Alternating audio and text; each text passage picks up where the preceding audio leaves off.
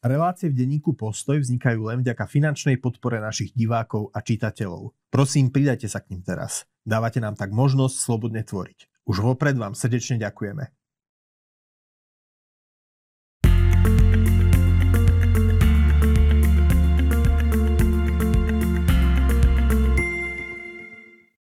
Milí priatelia, dovolte, aby som vás privítal pri ďalšom vydaní našej videorelácie knihomolov zápisník. Dnes budeme mať aj hostia.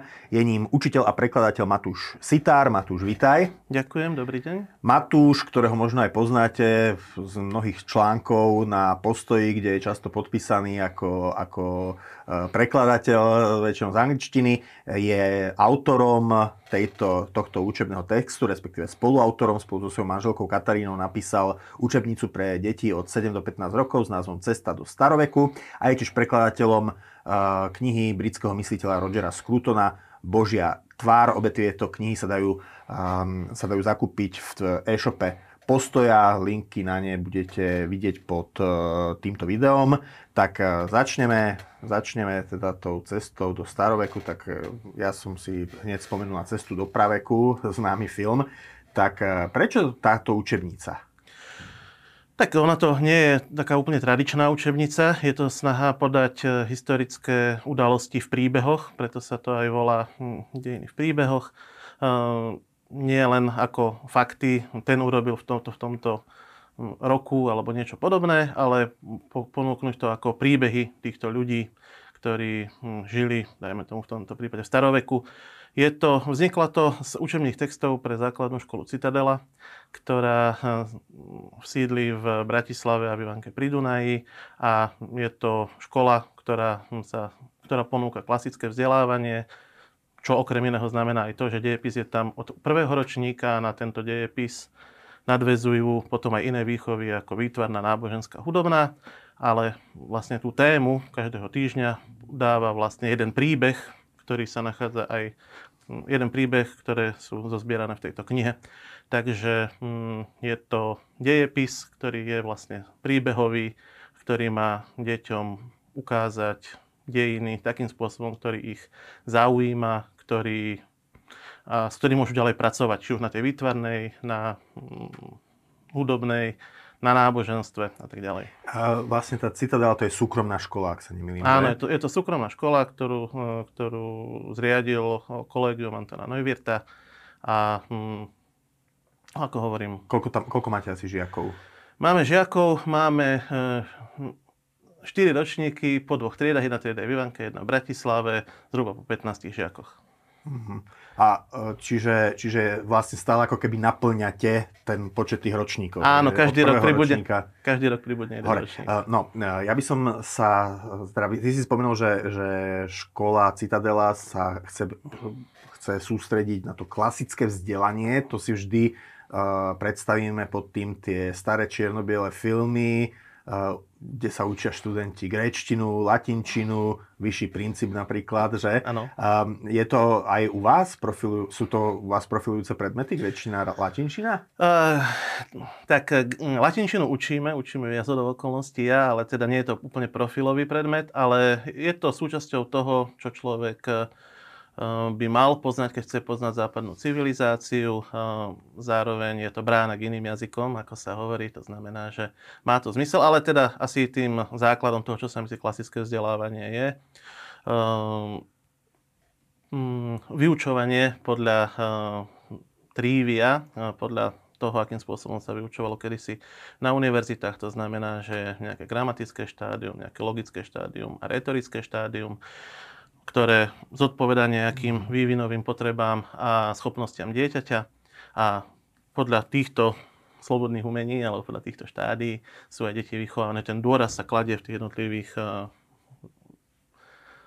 vekoch alebo v vývinových obdobiach dieťaťa na niečo iné. No, ten dôvod, prečo vlastne sme upustili od toho klasického vzdelávania v, druhom, v druhej polovici 20. storočia, bol ten, že sa to vzdelanie považovalo za možno už nepotrebné v modernej priemyselnej spoločnosti, že lepšie je možno cieliť e, tie deti na ja neviem, matematiku, prírodné vedy a na moderné cudzie jazyky, ktoré pomôžu uplatniť sa na trhu práce. Takže prečo vlastne niečo, prečo učiť niečo, kde rodičia môžu mať pocit, že je to nepraktické? Mm, tak e, to je otázka, čo je praktické, čo je nepraktické. E, tá predstava je, že človek by mal byť predovšetkým e, dobre vychovaný a mať dobre vychovaný rozum a potom sa už naučí v praxi čokoľvek. Hej. Možno, že ľudia zo školy majú tú skúsenosť, ako napríklad ja, sme sa učili na informatike T602, pamätníci si pamätajú, ktorú som potom nikdy v živote na žiadnom počítači v akejkoľvek praxi nevidel. To znamená, že keď človek vyjde z tej školy, tak tá prax už je dávno niekde inde uh-huh. a hm, ako keby tie úplne najkonkrétnejšie zručnosti je zbytočné sa učiť, pretože kým vyjde zo školy, tak už prax je niekde inde. Skôr má väčší zmysel naučiť sa rozmýšľať, naučiť sa spoznávať, získať iné zručnosti, než konkrétne naučiť sa túto konkrétnu vec, lebo kým človek príde do praxe, už je to nejako inak, ale mhm. naučiť sa učiť, naučiť sa rozmýšľať. Čiže povedzme, že keby sme to stiahli len na tú latinčinu, tak e, drviť sa latinčinu s tými rôznymi pádmi a predponami a príponami je v skutočnosti efektívne a účelné, pretože vďaka tomu sa človek e, každý ďalší, každý z tých praktických jazykov, angličtina, francúzština, e, možno aj nemčina, že sa naučí ľahšie? A, áno, moja skúsenosť je taká, že vďaka latinčine som sa naučil dva roky francúzštiny za dva mesiace. Mm-hmm. Takže áno, funguje to takýmto spôsobom, že keď človek naozaj vie, rozumie, ako to funguje, aj tú latinčinu neučíme izolovať, neučíme ju v kombinácii s angličtinou, ktorú sa deti tiež učia. Mm-hmm. Zároveň deti baví zisťovať, akým spo... niektoré vedia trošku po taliansky, niektoré trochu po francúzsky. Mm-hmm. Takže vidieť tú, tú rodinu, tie skúsenosti rodinu tých jazykov, tie súvislosti medzi nimi je pre ne zaujímavé a mhm. vlastne radi sa učia aj po latinsky. Ja musím ale povedať, že keďže väčšina rodičov chce sústrediť teda deti na tú angličtinu, ktorá je predsa svetový jazyk, že dokonca latinčina sa oplatí aj pri učení angličtiny, pretože angličtina má, napriek tomu, že je považovaná za germánsky jazyk, tak má obrovské množstvo slov, ktoré sú vlastne pôvodom, cez francúzštinu sú pôvodom z latinčiny. Áno, alebo aj priamo e, potom neskôr počas e, renesancie odborníci hovoria 60 až 80 slovnej zásoby je pôvodne z, mhm. latinčiny, čo pomáha najmä pri tej formálnejšej e, angličtine, kde si mhm. človek vie odvodiť hej, niekedy z latinčiny, čo to slovo má vlastne znamená. A samozrejme aj v slovenčine sú mnohé cudzie slova alebo vedecké slova, uh, latinského pôvodu, alebo aj gréckého, že? Samozrejme. No a teda, mňa, samozrejme teda, to je antika, to klasické vzdelanie vychádza z antiky, to je Grécko-Rím. Vy sa ale neobmedzujete len na Grécko a Rím. Uh, je, tu, je tu staroveký Egypt, je tu, sú tu civilizácie z Mezopotámie ako Asýria, Babilónia, Perzia.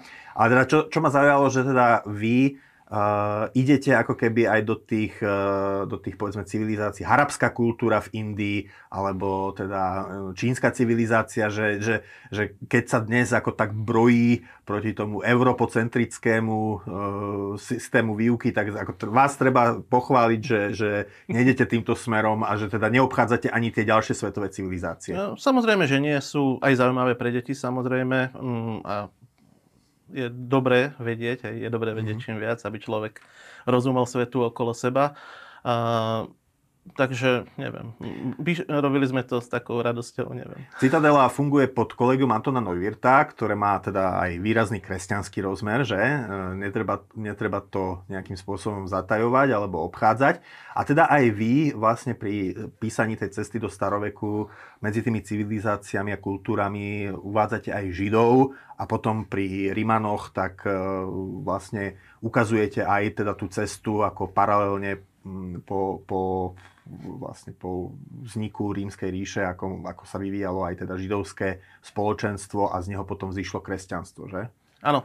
Uh, ono, dá sa povedať, ako som povedal, že hm, tá, tá, tento kurz história, alebo teda predmet uh, história, dejiny, ide paralelne s inými výchovami. V prípade staroveku ide paralelne s náboženstvom. To znamená, mm-hmm. že sa tam pokúšame dávať uh, hm, historické pozadie biblických príbehov, ktoré sa preberajú akurát na náboženstve, to síce úplne čitateľ mm-hmm. tam nevidí, ale teda môže si, um, tí, čo si čítajú Bibliu, môžu tam vidieť uh, pozadie príbehu Jozefovi egyptskom, o Mojžišovi, o izraelskej monarchii, o babylonskom zajatí a tak ďalej. Mm-hmm. Uh, takže uh, bolo to písané aj s týmto, aj s týmto zámerom.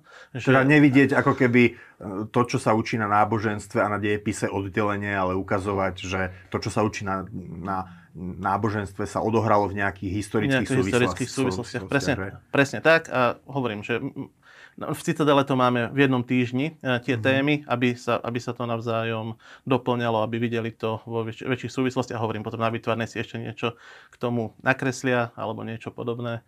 A Mhm. na hudobnej si možno vypočujú nejaké dielo, inšpirované samozrejme staroveká hudba, tam o tej veľa nevieme, ale máme diela inšpirované možno nejakými starovekými udalosťami, takže to si deti môžu vypočuť a mať o tom taký komplexnejší zážitok z viacerých, z viacerých strán.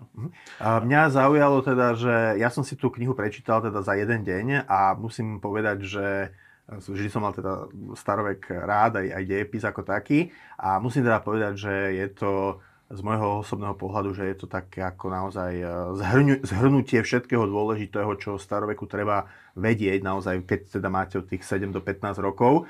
A s tým, že teda aj pre mňa bolo užitočné v mojom teda už veku 40 rokov niektoré veci si, si ako keby tak osviežiť alebo ozrejmiť, ja neviem, napríklad e, aj od koho sme, od koho sme prevzali, povedzme, 60-kovú sústavu, alebo proste, že, tieto veci, ako, ve, veľmi zaujímavé, veľmi zaujímavé je tá cesta písma, že vlastne latinka je, latinka je od Rímanov, Rímania si pozmenili uh, grécke písmo a grécke písmo, a grécka alfabeta vlastne vychádza z fenického písma, že je to dobré zase si to tak, tak uzrejmiť tie, tie, tie, tie vedomosti, ktoré človek niekde v pamäti má, ale naozaj je dobré aj pre dospelého, ak musím povedať, že aj pre mňa ako dospelého človeka bolo zaujímavé si to prečítať a, a vidieť zase vidieť zase všetky tie súvislosti na jednej kope.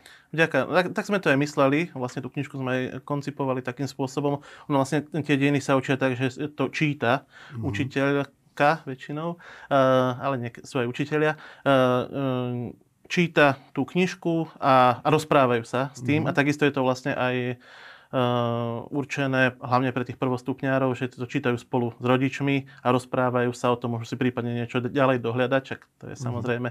Aj vlastne tá skúsenosť je z Citadely, že deti sa pýtajú, chcú vedieť viacej a potom tí učiteľia si to musia dohľadávať, alebo teda dávame, snažíme sa im dávať nejakú, nejakú podporu a k tým ďalším informáciám, ktoré chcú. Takže je to zároveň, chce to byť kocka, ale zároveň aj pozvanie. Sú tam aj zaujímavosti, také všelijaké pikošky k jednotlivým tým témam. Takže... A máte tú skúsenosť, že deti si niečo prečítajú, nejaký príbeh z dejín napríklad starovekého Ríma a potom ich to privedie k tomu, že chcú vedieť viac? Áno, pýtajú sa, veľa sa pýtajú, lebo zaujíma ich nejaká vec a chcú o tom vedieť viac, alebo prečo to tak bolo, alebo mm-hmm. niečo. Tak nevyhnutne, keď chceme povedať nejaký príbeh, tak musíme vybrať, mm-hmm. ale zaujíma ich nejaká, preto aj vlastne vznikli tie zaujímavosti mm-hmm. práve z takýchto otázok, ale hovorím. No, starovek tým, že dnes z neho zostala len kopa ruín, tak si priam pýta také vizuálne zobrazenie a na trhu je veľa kníh o histórii, ktoré práve, zahraničných kníh, ktoré práve lákajú na ten vizuálny obsah.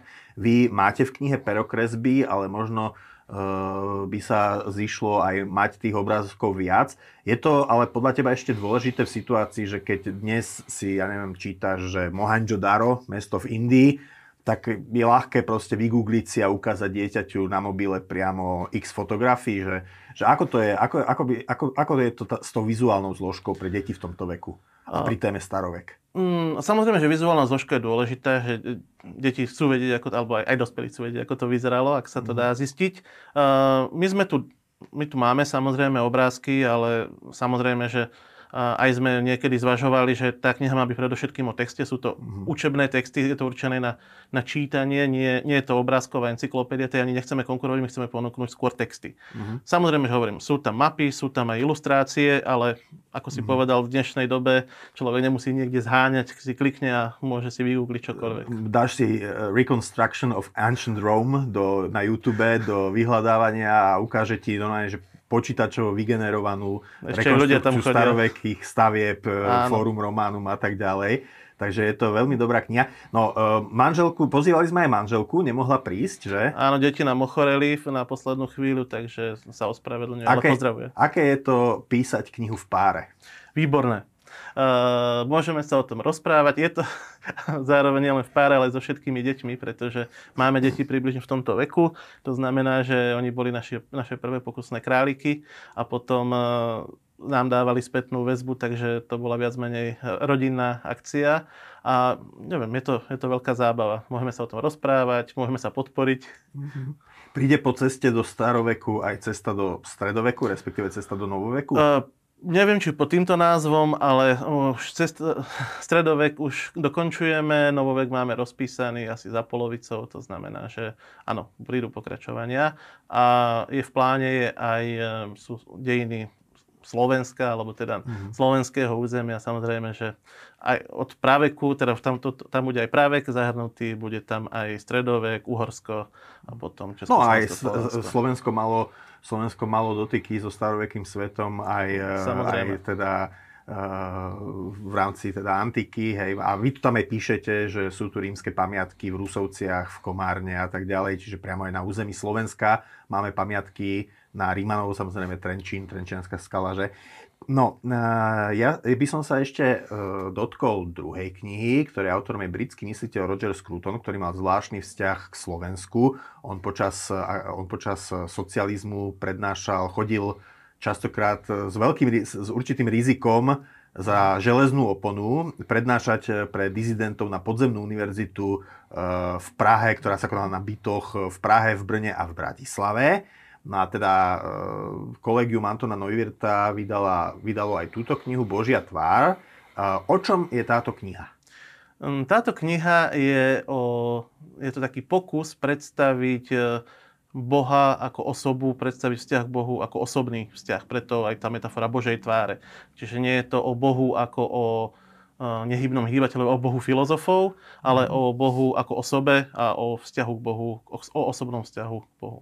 No ja musím povedať, že je to, je to, taká, je to taký náročný filozofický text, že, že ja som spomenul, že obidve knihy sa dajú kúpiť u nás v obchode, ale teda treba poctivo upozorniť čitateľa, že ten skruton je, je to pomerne náročné čítanie, je to filozofický text, hej, čiže budete dáme tak akože vzťah objekt, objekt, vzťah subjekt, objekt a tak ďalej, že, že nie je to, nie je to práve že, že čítanie na večer, ale je to ako je to ako, ja som sa do toho začítal, som si povedal, že aj keď nerozumiem všetkému, tak istom, nehal som to tak na seba pôsobiť a, a mm, ako môžem povedať, že, môžem povedať, že, že tá dĺžka 160 strán je stráviteľná. Ale teda je to náročný filozofický text. Aký, aké, aké to bolo prekladať takýto text? O, celkom príjemné, keďže som vyštudoval filozofiu, tak som sa vracal k niektorým týmto veciam. Ja sa teda väčšinou e, zaoberám e, scholastickou filozofiou, tej tam je tiež dosť, mhm. ale teda eh, náš autor, jeho domovom je hlavne Kantovo myslenie a mhm. teda veľa diskutuje s filozofmi 20. storočia. To znamená, že bol to v, nie, v niektorých eh, prípadoch taký príjemný návrat do študentských čias a zároveň hovorím, tým, že je to filozofický text, tak som sa tam cítil celkom príjemne, aj keď teda rozumiem, že uh, nie všetko je hneď uh, také jasné a zrozumiteľné. Ale to asi ani úplne nie je dôležité, aby človek porozumel všetkému, lebo náš autor uh, diskutuje s veľmi veľkým uh, množstvom plejádov autorov. Uh, diskutuje s filozofmi, diskutuje s evolučnými biológmi, psychológmi, diskutuje s neurovedcami, respektíve s filozofmi, ktorí sa opierajú o tieto disciplíny. On rozlišuje medzi vedou samotnou a medzi filozofiou, ktorá mm. sa uh, odvoláva na túto vedu dosť ostro. Uh, dokonca aj kritizuje niektoré filozofické závery vyvozované z niektorých uh, vedeckých, uh, vedeckých experimentov. To znamená, že nie je ako keby potrebné úplne všetko poňať a všetko stráviť. Možno, že človek si môže vybrať, ehm, ktorý problém ho zaujíma a niektoré veci povedať, že toto teraz nie je moja, moja môj záujem, toto skrátka môžem preskočiť a môžem sa venovať práve tomu. Je to, je to viac menej obhajoba ľudskej subjektivity pred objektivizujúcimi tendenciami. Vnímať mhm. človeka iba ako predmet, mhm. nie ako osobu, nie ako subjekt, ale iba ako predmet. Takže koho zaujíma práve takáto vec, pričom tá, to spredmetňovanie človeka je často opierané o mm, rozličné vedecké teórie. Často náš autor ukazuje, že v každodennom živote, v architektúre je človek braný ako predmet alebo je mhm. oberaný o svoju subjektivitu, oberaný o svoju ľudskú dôstojnosť, o svoju tvár, mm. že je vlastne iba braný ako predmet tak e, aj v tomto je to napríklad zaujímavé, že ukazuje, akým spôsobom to funguje, akým spôsobom je to zobrazované v umení, akým spôsobom to umenie uh, uskutočňuje túto objektivizáciu človeka, či už výtvarné, alebo hovorím architektúra, to je jeho srdcovka. Jasné, hej. Čiže hm, toto je témou tejto knihy. Človek ako subjekt, človek ako osoba a osobný vzťah k Bohu. Uh-huh. Uh, plánuje kolegium Antona Neuwirta možno vydanie ďalších kníh od Rogera Scrutona? Uf, to, je, to nie je úplne otázka na mňa. Uh, uvidíme, ako sa bude dariť tomuto Skrutonovi. Uh-huh. A podľa toho, je pravda, že Skrutona vydávajú viacerí, to znamená, že niekedy je Hlavne to... asi máme na, na, na trhu české, české, české knihy, knihy české preklady. on tak. mal mimoriadný vzťah v Českej republike. Presne tak, to znamená, že neviem, že či kolégium bude vedieť e, vládať, stíhať, e, pretekať sa s českými vydavateľstvami, ale hovorím, uvidíme, ako sa bude dariť tomuto tejto knižke a podľa toho uvidíme, po čom siahneme. Matúš, ja ti ďakujem. Milí diváci, ako som povedal na začiatku, obidve knihy, teda Cesta do staroveku aj Roger Scruton Božia tvár, nájdete a môžete si za výhodnú cenu objednať e, v našom e-shope obchod.postoj.sk. Presné linky na tieto diela nájdete e, pod týmto videom. Ja vám ďakujem, že ste si nás dnes zapli. Ak sa vám naše video páčilo, dajte nám like a snaďte sa podporovateľmi kanála Postoj TV. Ďakujeme Matúšovi Sitárovi, že si dnes prišiel. Dovidenia a pekný deň. Ďakujem pekne za pozvanie. Pekný deň prajem.